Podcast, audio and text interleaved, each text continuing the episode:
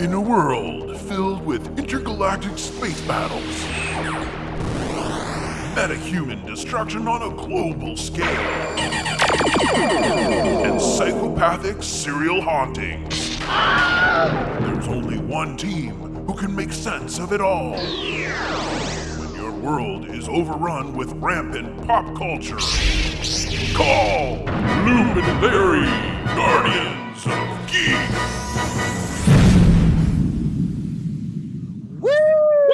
This was our 60th, explosion. I cannot believe it. Hey, I'm Luke. And I'm Larry. And this is Guardians of Geek.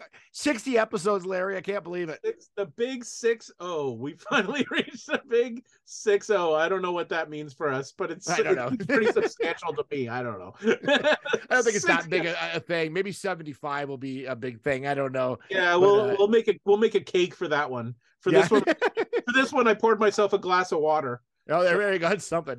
That's like an enormous glass. What is that? Well, you know, 60 is a pretty substantial year, so I had to pour myself a big glass of water. The old big glass. You know, I don't know. So how are things been going? Good. Things are good. There's been a few geeky things that have come down the pipe for us that we might want to talk about, but things are good. How about you? I'm doing well. Like it just watching, keeping up with all the shows and more to come, right? Like it's like this is one of those years. I think last year and this year, it's just going to be a never-ending flow of movies and shows now because now everything's on full production and there's 3,000 streaming services and networks, and so it's just so many shows to kind of keep up on. But it's been great. We literally take 1 hour out of our week. That's the only hour we can spare when we're not watching TV or movies. Yes. That's literally every second of our day is spent watching something, and it's just going to get more. So you'll notice our podcasts go down to about 30 seconds long because that's all the time we're going to have to. No time, zero time to do anything. Did you say you bumped into somebody that's a fan of the show? I just want to give a quick shout out to Jason. I did a little thing on the weekend. I went to an antique store just to look around with my wife, and of course I found a Star Wars thing. Of course, that, made me really excited. I'll show you. It's an original. I don't know if you can see it. It's the original Star Wars. It's called the Portfolio by Ralph McQuarrie.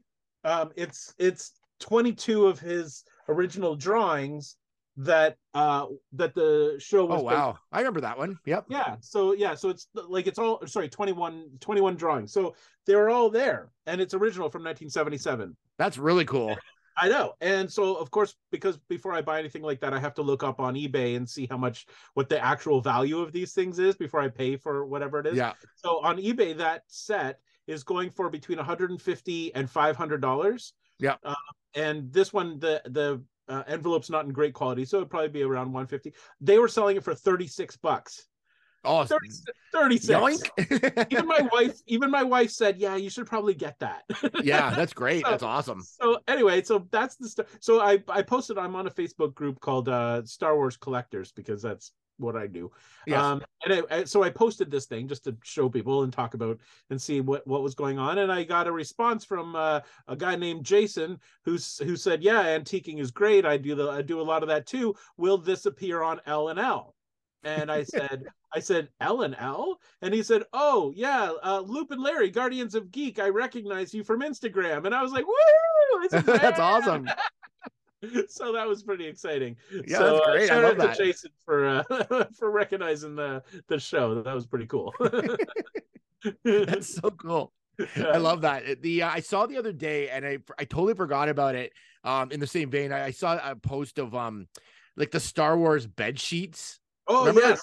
Yes. So I used to have that and the comforter. And I saw Star Wars wallpaper as well, but I saw it. I'm like, I wish I hadn't have gotten rid of that. Like, I mean, I'm sure I could find it and buy it again if I really wanted it. I don't know what I would do with it, but it's like, but it would have been cool to have kept.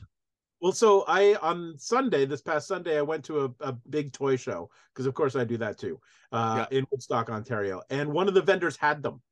Really? That's awesome. He had the original sheets, the cover sheet and the fitted sheet. And I was so tempted to get it, but they only ever come in like a twin bed, like a single. Yeah, I think it was an only twin bed actually. Yeah, because they're for kids. So I'm like, I don't I don't think I own it. Well, I don't own a twin bed. Like, what would I do with these things anymore? But, yeah. And I forgot to ask him how much they cost, but I thought the same thing. I was like, oh, I'm so tempted to buy these things because they're so cool. I just want to roll around on a Wookiee is all I really want. What? I don't think you should ever say that again. I will never say that again. Yeah, it was just one of those things I saw, and I'm like, oh yeah, I wish I'd never gotten rid of that. You know, those little things, like you just, you had them as a kid and you're like, why did I get rid of this? Like, but I mean, no one knew things were like going to have sentimental value or collectible at the time, obviously. So exactly. But now I don't throw anything away, even like a dirty Kleenex, because you never know. Okay. Let's go on to Top Pop. Hey kids, it's time for Luke and Larry's Totally Tubular Top Pop! All right, here we are, Top Pop. This is where we look at things that are, where we're geeking out about, whether it's something coming up or something that we've just done, and things in pop culture. But today we're going to talk about a couple things and two movies that, one we saw together and one that just came out. So first, let's talk about the one we saw together called Winnie the Pooh: Blood and Honey. Let's talk about that because everybody else is talking about it. So why don't we join in and talk with them? So if you haven't heard of this movie, and if you're watching this, you probably have, but it's basically, I think Winnie the Pooh and a bunch of other stories have become public domain now. So this one horror, this production company is basically taking these characters and turning them into these horror movies because they're cheap and easy to make and whichever. It cost about $100,000 to make this movie, and it's made over 2.5 million so far. So it's like, I mean, it's made money off. It'll probably pay for the other movies they're going to do as well.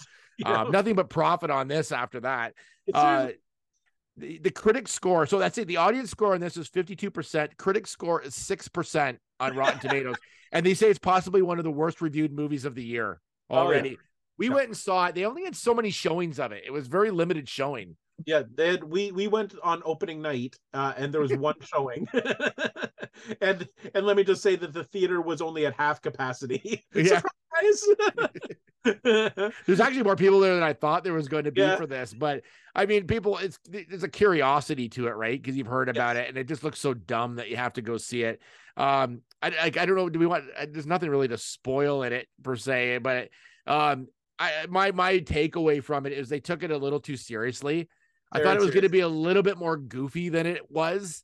Yeah. They could have had a lot more fun with some kills and things, and they just sort of like, I don't know what they pulled back a little bit on that, but then they made it too serious. Yeah, they made it. So essentially the reason it shouldn't have been as serious as it is, if you take a look at the poster or the trailer, and maybe we can post the trailer for this thing afterwards, it's Winnie the Pooh and Piglet, but they've grown to human size. So they're like big, bulky, human-sized things, but their faces look like rubber fright masks of Winnie the Pooh and Piglet. Like, they don't look like Winnie the Pooh or Piglet. They look like demented Winnie the Pooh and Piglet, but they're on human bodies. So it's goofy to start with. Yeah. You know? Apparently they're supposed to be hybrids of human and animal. That's what they're supposed to be. But which doesn't make any sense because they're supposed to have grown up from the Winnie the Pooh that we know, and he wasn't a hybrid when he was little. I guess maybe they were in this story. I don't know. They're like, I know. It really makes zero sense. It really doesn't. I mean, so it's the kind of movie that would have actually been quite good if it hadn't been associated with Winnie the Pooh. If they had just been like two psychopaths who lived in the woods and were crazy people who wore animal masks to like. Yeah. Be more menacing, it could have actually been kind of cool, but because they kept talking about Piglet coming in and killing, it's just so dumb. It was just, and it was so like they really did try to make a serious horror movie, and they failed. Yeah, there was a lot of stuff in it that I thought like it just could have went further, or like, and some of it was just like, and with $100,000, like the acting isn't like great. It's not bad. I find that luckily the one thing that saves it is that everybody's British, and people that are British just sound like they're better actors than people that can't act. I don't know why, they just sound like a little bit better, but I think they did the best job they could with what they had material wise. Like, I guess, yeah, I guess so. And visually, I mean, it looked kind of cool. Like it was, it was all shot in the woods, and it was gritty and stuff, but it was 100-acre woods, by the way. 100-acre, yes. But it was just like, I don't want to spoil too much because it did just come out, and you might want to see it. And it's, but it's just, it's something. Like, I didn't mind it. It wasn't as bad as I thought it was going to be, but it just wasn't as fun as I thought it was going to be. Yes. Like, yeah, I thought it could have been a little bit more fun and a little less like super serious. There was a lot, and again, like the writing of it, there was a lot of like weird things in it that just didn't need to be there. But the best part of the whole movie is the opener. Like the opening sequence when it kind of sets up the movie, which is sort of an kind of a crude animation. That was the best part of the whole movie. I thought that actually wasn't badly done. No, and I actually thought this is actually going to be really cool, because I thought that opening was pretty slick. I was like, this has potential. It went down. Well, before we move on to that, I just want to remind you that they're also doing two more movies. They're going to do a sequel to this, right? Yeah, and they're also going to do Bambi: The Reckoning and Peter Pan Neverland Nightmare will be the next two movies. Of course, I'm going to go see all of them. Of course, and you're going to buy them all because you have to have them in your. We're going to have the trilogy of of public domain horror movies. Like, I mean, I think that they've struck a chord. Like, I mean, I think that there is an audience for this because, and especially if they do more of them, I feel like more people. It will turn into like a cult phenomenon thing. That's maybe later down. Yeah, it could. I feel like people will like want to see more of their childhood fairy tale stories turned into like grotesque horror. Well, that director got death threats too, because of that. Yeah. Because people, big fans of Winnie the Pooh, were like so angered about this whole thing. I mean, it's just for fun, but it's like what's they say Jurassic Park, just because you can doesn't mean you should. Yes. I think it's sort of the message coming out of that movie. So it's worth like watch like for free on like one of the streamers when it comes out on Shudder or whatever it comes out. Well, wait till it comes to Tubi, where you don't even have to rent That'd be the best way to do it. Yeah, it's probably the best.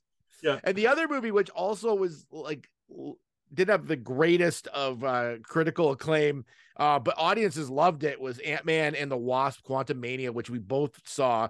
Rotten Tomatoes, 47% critics. It's probably one of the lowest critical, like. Well, I think the Eternals like reviewed movies. I think the Eternals got 47% as well. Okay, so and then but it's 84 audience for it. Not that we have to go by Rotten Tomatoes, but just gives you sort of an idea of what people think. Because anyway, a lot of people that I know that saw it liked it a lot. But it's the critics really like went after it. I feel like the critics are done with Marvel. I feel like the critics are basing everything on, you know, the way the Marvel used to be, as opposed to sort of looking at individual movies and seeing where things are going. And I don't even know for sure if all of the critics have seen all of the required movies, and you know what I mean? Because if you haven't watched the TV shows and the movies and those sorts of things, then the movies aren't easy to follow necessarily, because you're missing some of the character development. So I don't know how many of the critics have watched everything. So they're just looking at it as a standalone movie. I'm not sure what the critics are going at now, but I actually really enjoyed it. I thought I was more on the audience side. Like I think the audience score is pretty close to what I would have given it. I had a great time watching it. It's a popcorn movie. Like they didn't make a movie to look for Oscar nominations. You know what I mean? Like it's not that kind of movie. Like it's a movie that's you go to escape for 2 hours. You see things that you've never seen before. It's fun. There's a lot of cool action. Paul Rudd is hilarious as always. Yeah, he's great in it. Yep. You know, it is what it is. Like it's not going to be the greatest movie of all time, but it's an exactly what you hope for when you watch a Marvel movie. I think, especially like an Ant-Man movie. Like the Ant-Man movies, I think are really fun. Like that his things, and this one fits right in. Yeah, I think so too. I think the biggest problem with this movie is like one, there's a lot happening in it as far as visually, because they're in in the quantum realm. It's like they had to create this whole new world. There's a lot of goop and bugs and like aliens. And it's very confusing to watch visually. Like once they get into the quantum realm, like very early into the movie, within like probably the first like 20 minutes or something, they're already in, or 15 minutes. I'm not going to give away any, like the big parts of it, but I think that's one of the problems with it. The other problem is, the storyline, which they've built into phase 4, 5, and 6, and then we're in this is the first movie of phase 5 for Marvel, with the multiverse. That has to be in this somehow. And some of these movies, I don't think all the movies will include the multiverse, but they're all building towards a big end to this, which is the Kang Dynasty Avengers movie. in the what's the other one? There's just two Avengers movies that are coming up back to back. So Secret Wars is the other one. So some of that has to be sort of like put into these movies in order for it to work and to move that the larger story along. And like you're saying, unless you've watched all these movies and TV shows, like you could still watch it based on that, but you're missing the little nuances and things that are moving forward as well. So maybe critics didn't like that. I'm not sure. Or they just didn't get it. Like they didn't get the nuances because they haven't seen, I don't know. I'm really not sure. I went back and read some of the reviews and I wasn't connecting with their bad reviews. Like I wasn't seeing what the critics are seeing. So it surprised me. And maybe some of the Marvel magic and like there's obviously they have a way of making movies, right? Like whether I know each movie's sort of different on its own and the way they're presented, but there is sort of a formula to Marvel movies, and maybe some of that's getting old. Like, you know what I mean? Like the one-liners, and someone said something once, which was I found quite funny, is that every character like is sarcastic in a Marvel movie. Like every character has one-liners and is sarcastic. No matter who they are, they're pretty much all kind of the same character, whether you're young or old or whatever. They're all like wisecracking, like, you know, but that's sort of comic book characters as it is, right? So exactly. Well, and I mean a lot of these characters you've known now for 12 years, you know what I mean, or pretty close. So you know, it's you kind of expect that that's what it's going to be like. You know that that's what you're getting into. So I don't know, I felt this one kept with the formula and it still worked, and I enjoyed it from start to finish. Like there wasn't any downtime for me. I thought it was a good running length too. It was only 2 hours, which is perfect. If you haven't gone, the only spoiler that we're going to give you is that you need to stay to the very end. Of some movies, they've been doing the mid-credit scene, and then that's it. This one, you need to actually stay to the very end of it. And that's at the end. It's a cool ending. Like there's a very cool post-credit scene. It's great. So you do need to watch to the end. But I would highly recommend it. And it's actually a movie that I would see again. Like I would go back and see it. Unlike for example, The Eternals. Like I wasn't a big fan of The Eternals. So it's not like I love every Marvel movie that comes out. I didn't really like that one. I've watched it once since then, but I wouldn't have gone back to watch it in the theater. But this one I would be happy to go back and watch again. So I saw Doctor Strange I think 2 or 3 times at the theater because I just enjoy, because there was so much happening in it, and I just like I had to see it more. Like I just had to, like, because you take in a lot more on a second watching of some of these movies, because there's like, again, the Easter eggs and little nuances that they throw in them. I just want to go over just quickly on these. So this is phase 5 for Marvel. It's the first film of this.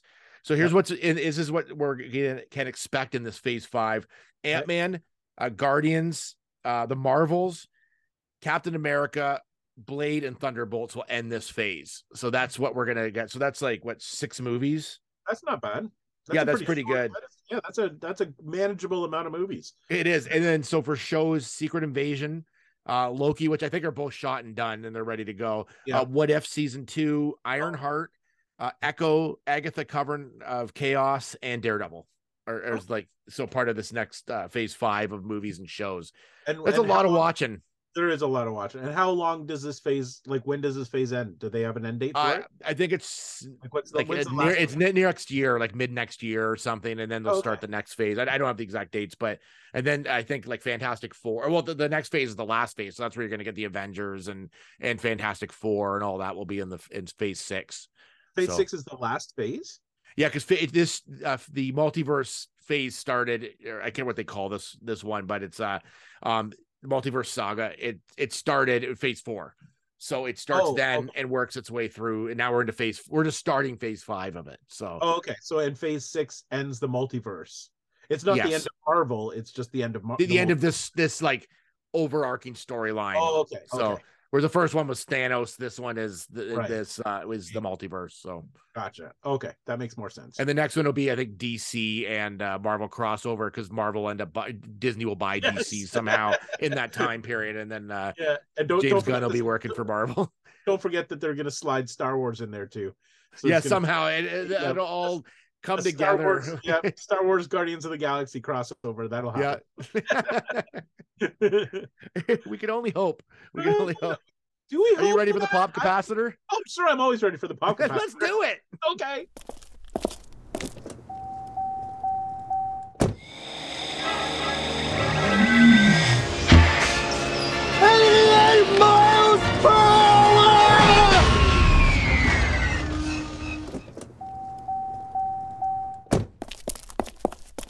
All right, it's the pop capacitor. This is where we revisit a movie, TV show, cartoon, or toy and see if it still holds up from our childhood. So today we're going to be talking, well, let's back it up a little bit. Last time we talked about Auto Man.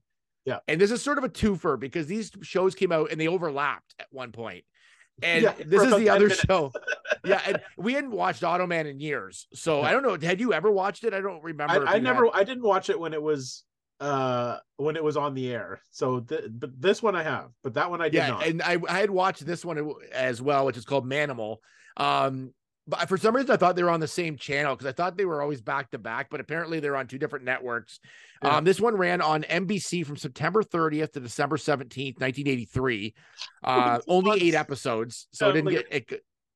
Like a month and a half. Yeah. So it got canceled. Yeah. So in keeping in the tradition of badly reviewed shows, because we had Ant-Man, we had Winnie the Pooh, and now we have Manimal. So we have all three back to back. This show is all about the worst of the worst. So this show centers on character Jonathan Chase, played by, this is the best name in Hollywood, Simon MacCorkindale, a shape-shifting man. Simon McCorkindale.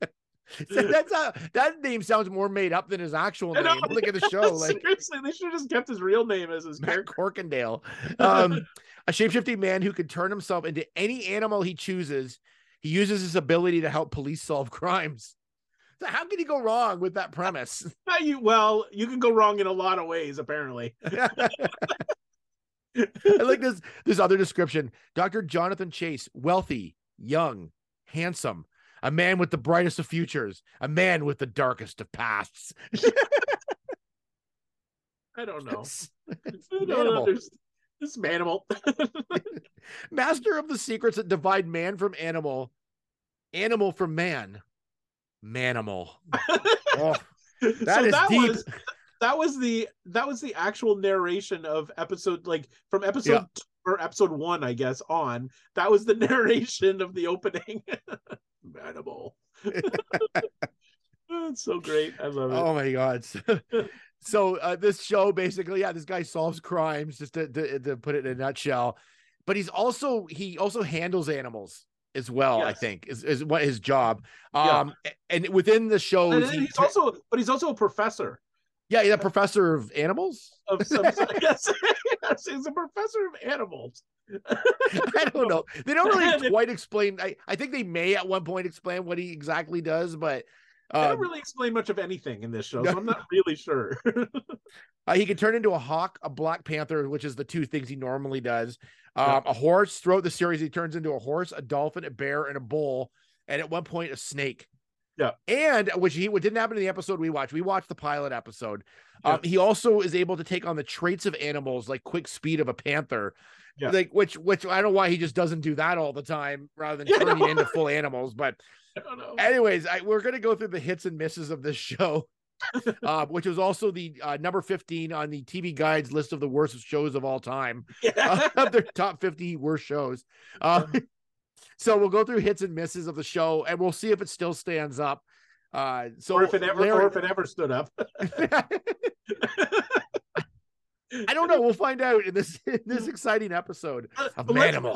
Let's preface this by saying we both actually watched this as kids. Like we both remember vividly watching this show, which means we probably watched all 8 episodes. If there were only 8 episodes, we probably watched the entire series. Probably, or most of it. Yeah. So, I mean, so we were riveted back then. Now I'm not sure. Not so sure. Not so much. Anyway. But we'll see. I don't know. Maybe we'll convince ourselves that it's... change our own minds. I don't know. You never know what's going to happen. Just like Corkindale can become a panther, we can maybe become believers in Manimal. Maybe we can. This is going to be a stretch on this one. All right. Yeah. Okay, so Manimal, let's start with hits and misses. All right, let's Larry, what do you got? Do you want to start us on a positive note, or are you going to go right into the misses? No, I'll start with a positive. Let's start with positive. So we, like Loop said, we watched the pilot episode. Yeah. And the pilot episode actually starred Terry Kiser, who you may remember as Bernie from Weekend at Bernie's. He was the right. Yeah, he was the dead guy, who I've always been a fan of. I like Terry Kiser. I think he's kind of fun. So when his name came up on the screen, I was like, oh, cool. Bernie's going to be in this. This is great. And he was actually pretty fun. Like he was, I mean, I guess that's not true. He wasn't fun, but he was fun to watch just because it was Bernie. So that's something that was good. That was a hit. Okay. That was a hit. Terry Kiser was in it. I'll start with a hit off the top too. I thought the opener for the show was pretty solid. Okay, like it had like a lot of good clips that made it look very exciting. Yes, I thought the music was a little lackluster. Like the theme song was a bit lackluster. It's very keyboardy, but not in a good way. It's very dark sort of keyboard. But I thought the opener, like it was a typical '80s opener with people like. Yes, the name under, you know, whatever. So it's like it's the usual terms and name keys. So I thought it was a pretty decent opener. It got you kind of excited and jacked about the show, and then the show started. So okay, that's kind of a hit and a miss, but it's a hit with a miss disguised in it, basically. Yeah. It's a backhanded miss. Yeah, backhanded hit. I mean, yeah, we'll keep that there. Okay, so I'll give you another hit. Okay. The transformation. So he transforms into these animals. The transformation effect for 1983 was actually pretty cool. It was it was very reminiscent of American Werewolf in London. They used sort of the same effect. So you'd see like his hand would kind of turn into a claw like this, and then it would bubble. Like his hand would bubble, and then it would sort of dissolve into like a different form of a hand, like darker and some fur, and it would bubble some more, and his face would sort of bubble a little bit as if like things are happening under the surface. It was kind of cool. Turns out Stan Winston was the creator of the special effects, so they actually, you know, got a special effects master to come in and do the special effects. So the transformation special effect was actually pretty neat. But I'm gonna flip this a little bit into a miss. Okay, good. The transformation effect happened like every 10 minutes. Oh, I know. It was a lot. And I'm like, okay, we've seen the transformation. And the transformation process takes probably like a minute and a half or something like that. And it's the exact same. They showed the exact same transformation of his hand turning into a claw and the claws growing out like at least 5 times in the course of the show. And so by the end of it, you're like, okay, we get it. Yep. He curls up his hand and it becomes a claw. Thank you. When he turned into a panther, it looked kind of cool because the claws would actually come out of his hand, like you're saying. Yeah. But sometimes they used like a fake paw that looked really cheap. Yes. And it looked like, you know, when like on Saturday Night Live, when Toonces is the driving cat is driving, they have those fake paws come up on the steering wheel. It kind of looked like that at times. Sometimes it looked really cool, and then sometimes it just looked like a fake like paw of like a stuffed animal. Yeah. Exactly. Yeah, that's exactly what it looked like. And then his face would change as well. They would do like a profile to sort of show his face growing a little bit, but then if you saw him from the front, it wasn't quite as big, and like it wasn't as really consistent with this. But anyway, I mean, that's the whole premise of the show, is that he could morph into an animal, so it had to be pretty spectacular. It's just that they showed it way too much. Yeah, and it seemed pretty painless too. Oh, like, compared to like, you know, you're basically changing your whole body. I won't even get into, I mean, I can morph this into a little bit of a miss as well on this one, but where did his clothes go? So that he goes in, he turns into these animals, but he's usually wearing like behind me, like a 3-piece suit. Yeah. Like, so he's very well dressed and dapper, but then his clothes would just completely disappear. And then he'd turn back and he'd have all his clothes on again. Well, like, even worse than that, there were a couple of scenes where you saw his jacket actually rip at the back because he's bulking out, you know, because he's doing this thing. So his clothes actually physically rip. So, but then he's back to human and his clothes are repaired. So I don't know. Well, he's got a tailor with him as well that fixes up his clothes while he's fighting crime. The tailor's actually like just doing a little sewing, you know, getting it all done. I don't understand. Like, that was just, it was so ridiculous that he was fully made up and like, I don't know. I have no explanation about. I think in this show you have to sort of throw all that out the window. Like anything that you think would be like that would make any sense needs to go. Yeah. Okay, I've got another hit. Okay. Oh, good. I'll take the hits. I see all the hits first, and then we'll get them out of the way. Oh, this is my last one. Oh, I only have one more too. Okay. So we're getting them right out of the way. Not a lot of hits going on in this. Not a lot of hits now. So this hit is more about the nostalgia of the 80s cop shows, because all 80s crime apparently happened in warehouses. If there was a crime going on, the police would inevitably find the bad guys in a warehouse with their forklifts putting crates of illicit material on the shelves. And so there was always, no matter what show you watched, A-Team, this thing, they all had warehouse shootouts, and this was no exception. So I just loved seeing the old 80s warehouse cops and robbers shootout. You think that the police in these shows would just check warehouses on a regular basis? They probably catch half the criminals in New York if they just just checked a few doors. That's all they need to do. Or maybe just lock the warehouses. Just don't allow people in. Put a curfew on the warehouse. Nobody can enter a warehouse after 8 p.m. Crime is done. Crime solved. We won't need Manimal at that point. It's exactly. No need for the Manimal. No. So that was just a nostalgia thing. I just thought it was super fun to see, and yet another crime happening in a warehouse. I don't know why. I don't know why that's always happening. Here's one of my. This is my last hit. Okay. Is the super slow, weird versions of regular hit songs that were in the show?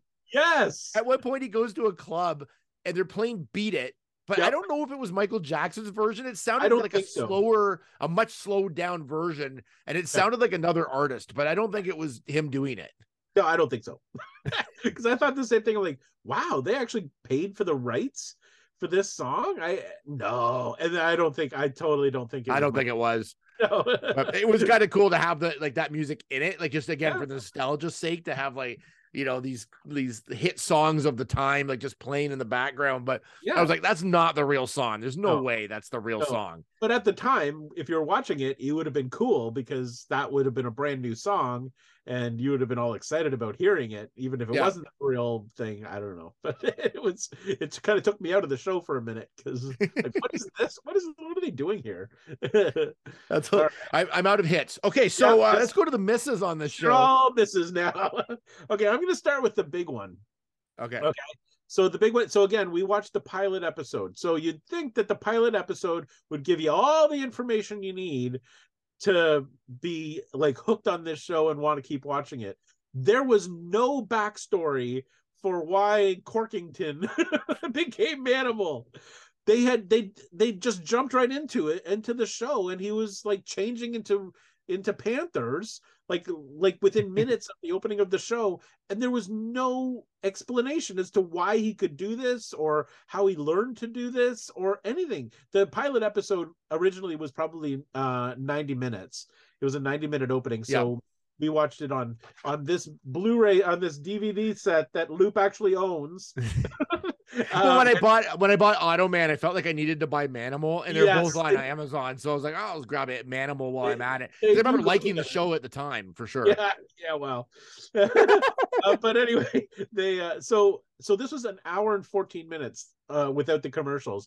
In an hour and 14 minutes, they did not once talk about his ability, like why he's doing this. Everybody just bought it. Like, they were just like, oh, this is what he can do. Like, why would you not create a pilot where you give this whole cool background story? Because the background, if you watch the first episode, or episode two maybe, no, it's gonna be the first episode, it tells you that he spent time in Africa with his father and learned this power from like an African tribe or something along those lines. That happens near the end, right, of this one.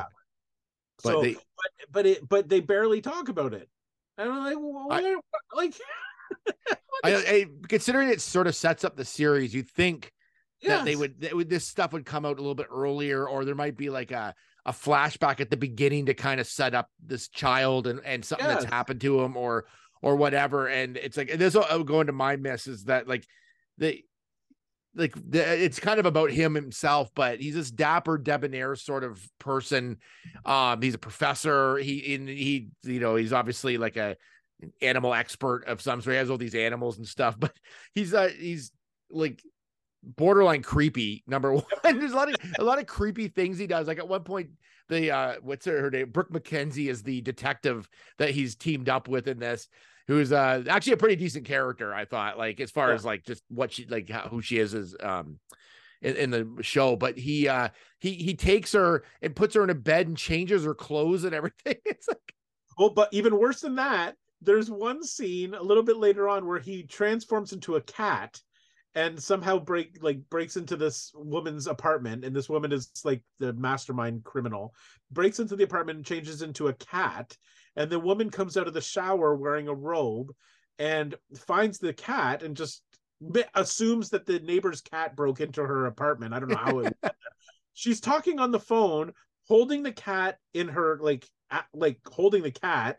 They cut to a scene where the cat's head is buried inside the robe of the, like literally inside the robe of this woman, and then pops its head out and looks around, which means that this dude turned into a cat and stuck his head inside the woman's robe. She wasn't wearing anything under the robe. You're like, getting a free show. I know.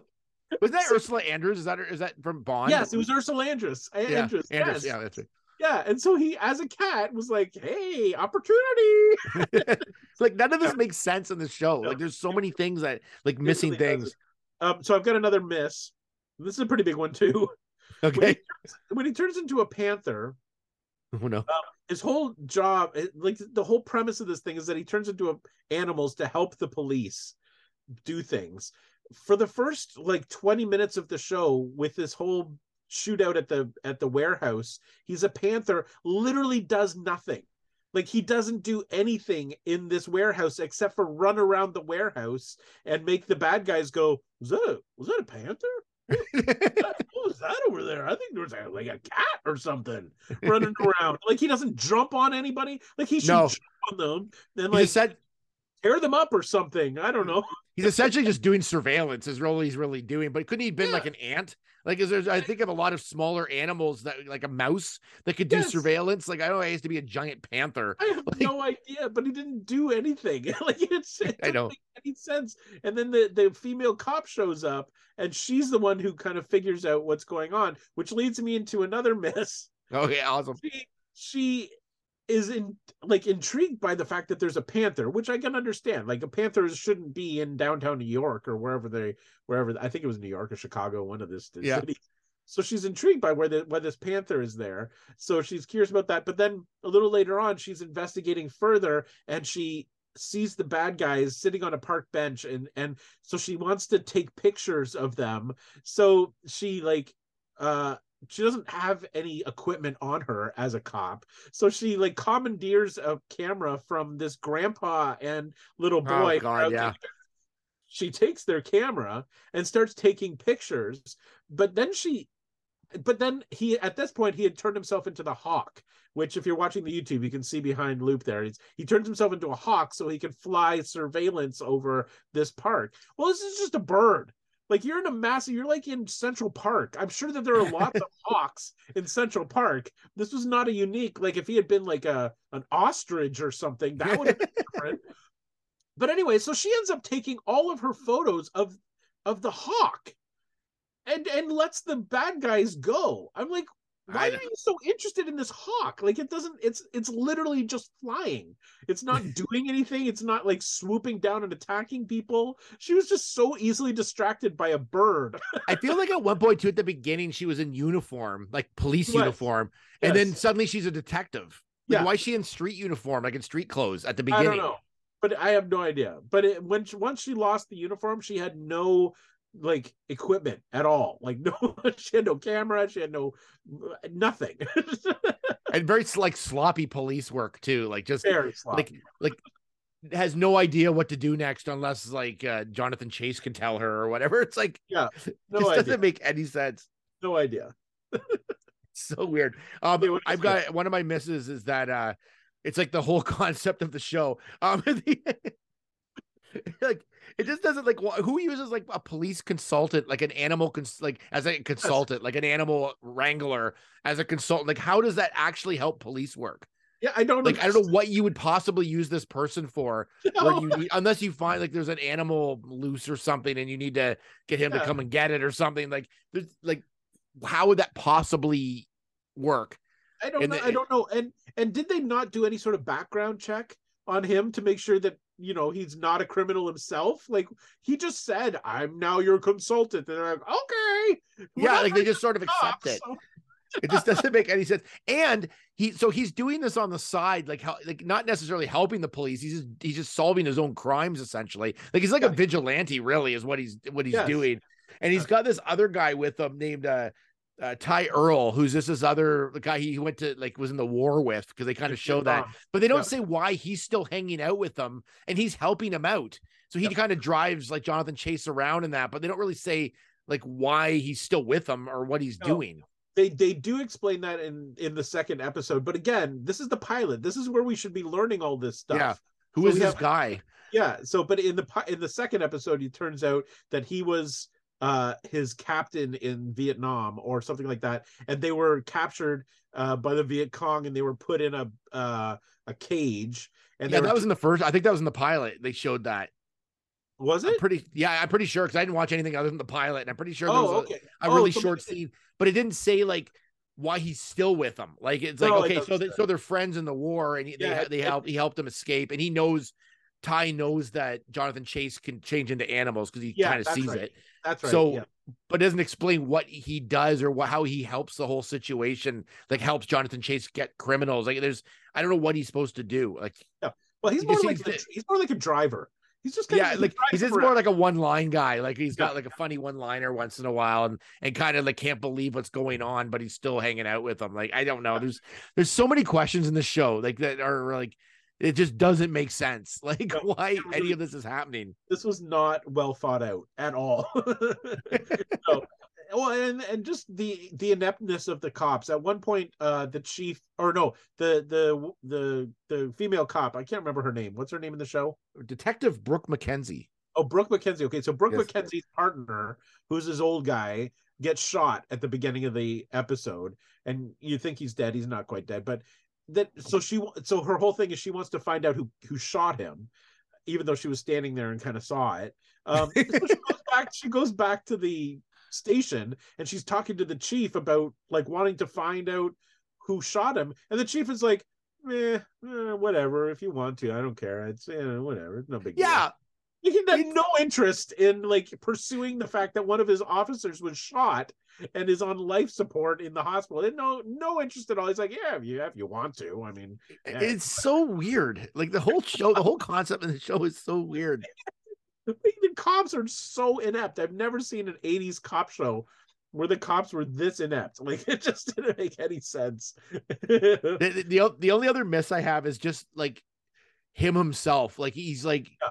Like not like it's not the actor, but just like the character is like he's almost too debonair. Like he's not like in England. He's like English in like the States. Yeah. Like he sticks out like a sore thumb. Like you can't just have him walking around like helping the police out and no one notice him. Like he's just completely like would stand out, and he's wearing a suit or a tux or whatever in every scene. Yeah. So it's not like he's like blending in at all. Like it's like. But I guess if he can just lose his clothes when he turns into animals, and I guess that's like, I guess that's all he needs, really. He's got magic clothes, so I mean, maybe the clothes aren't even real. I don't know. Maybe the magic clothes. I don't know what he's got, but yeah, no, the casting was really strange. Like it just didn't make any sense. Like none of it makes any sense. I want to bring up one other thing that was just a point in the show that happened. That again, I don't know who thought of this, but for whatever reason, the bad guys at one point have U.S. What is it? Armed Forces of America ID. Like okay. That's their ID cards. They have ID. They have to steal trucks at one point to, you know, make a convoy. So they stop like a line of trucks and they jump up onto the foot rail beside the driver, and the driver rolls down the window and the guy says, U.S. Armed Forces, get out. And the truck driver's like, okay. And so the truck driver gets out and they commandeer this entire like row of trucks with U.S. Armed Forces ID. There's like, what are they? That's a soldier. And so apparently if you have a U.S. Army ID, you could just take a truck. Truck drivers will just like, give it to you. So many things in this, just like I'm like what kind of everybody's so bumbling. I think that's part of the problem. Yes. Everybody's like incredibly bumbling, and it just doesn't make sense why like any of it. Like why do they need this guy? Like I don't know. I've got one more. Oh good. One more miss. And it's the thing that happened at the very end of the episode.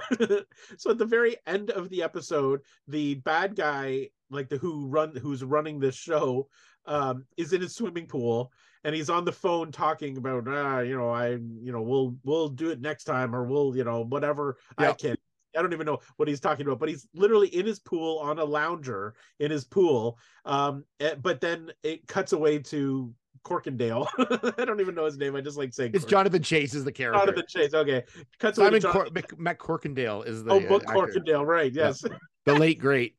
Yeah. But it cuts away to him and he says something about, oh, don't worry, we will get him. I have some ideas. And then it cuts back to the bad guy in his swimming pool, and he looks up and there's a shark fin coming towards him. Like I forgot about that. A fin of a shark coming towards him in his swimming pool. So obviously the Manimal had turned himself into a shark and put himself in the pool together. Well, the guy had been in the pool for like a good long time. So did Manimal turn into the shark on dry land and then just like flop into the pool? Or did he enter as a person in his full suit? Yeah, or and then turn into a shark? Into the pool. Either way, the guy, there's no possible way the guy could not have known that some thing jumped into his pool with him. Like you'll find out next time on Manimal. I know. It was literally like Sharknado. It was like a Sharknado moment in this show. It was so ridiculous. Like it wasn't even like they didn't even try to make it plausible. She's like, are you kidding me? Why? A shark in a swimming pool that nobody saw coming. Yeah, that sums up this whole show. Yeah, that pretty much does. I don't know. I'll just like, as far as if it stands up, other than the 80s nostalgia of it, like, yeah. And it's such a like a niche sort of weird show. It's like, it's not that great a show. Like it's generally, like it's, and I know I think like that somebody I can has like the rights to this, that they want to make it into an actual movie, like a cheesy sort of movie. Well, they did. Okay, so Will Ferrell. Yeah, in September, I've got this here. In September of 2012, Sony Pictures Animation was developing a live action CG-based film on Manimal, and the series creator and producer Glen A. Larson was going to be the producer of this thing.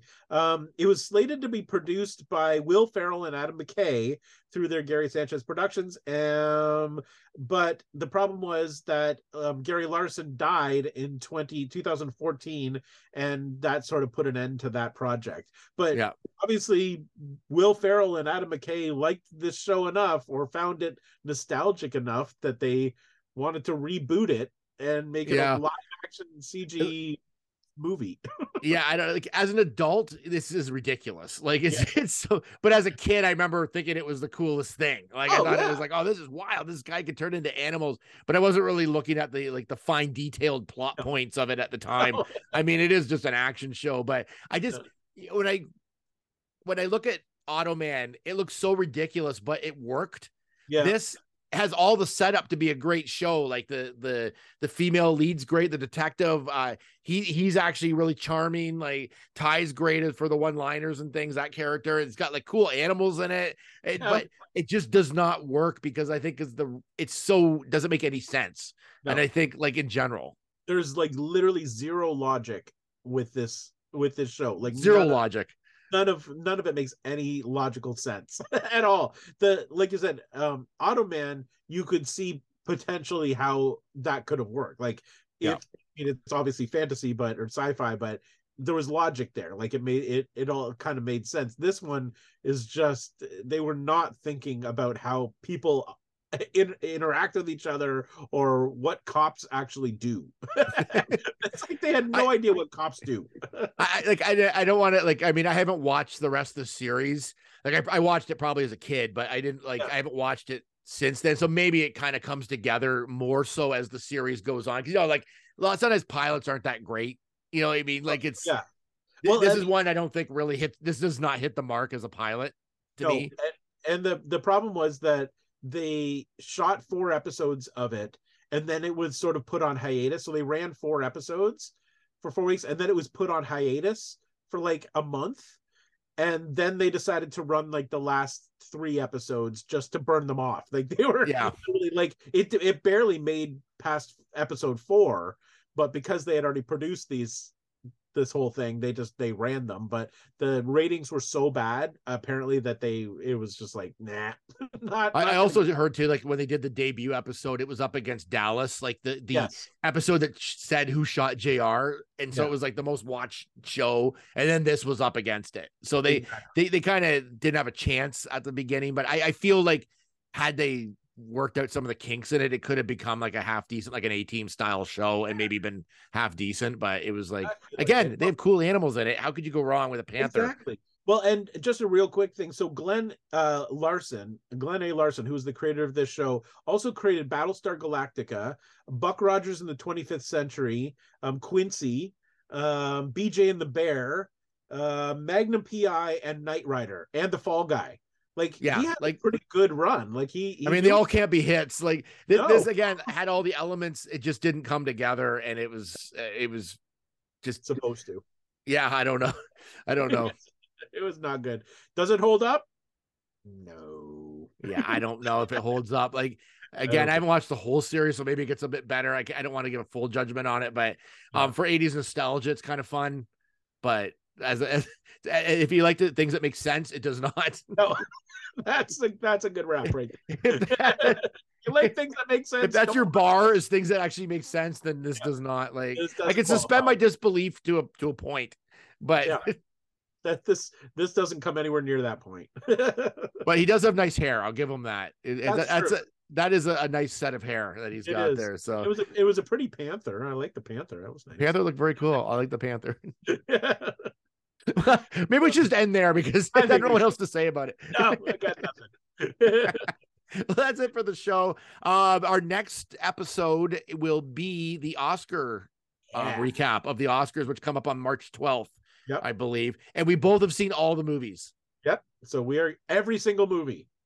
Well, yeah, every movie from Best Picture, which would represent a lot of the, or a good portion of the nominations. But so we've seen all 10 Best Picture nominees. So I'm excited to watch this Oscars this year.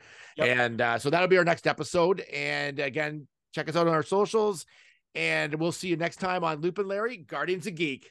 Bye-bye.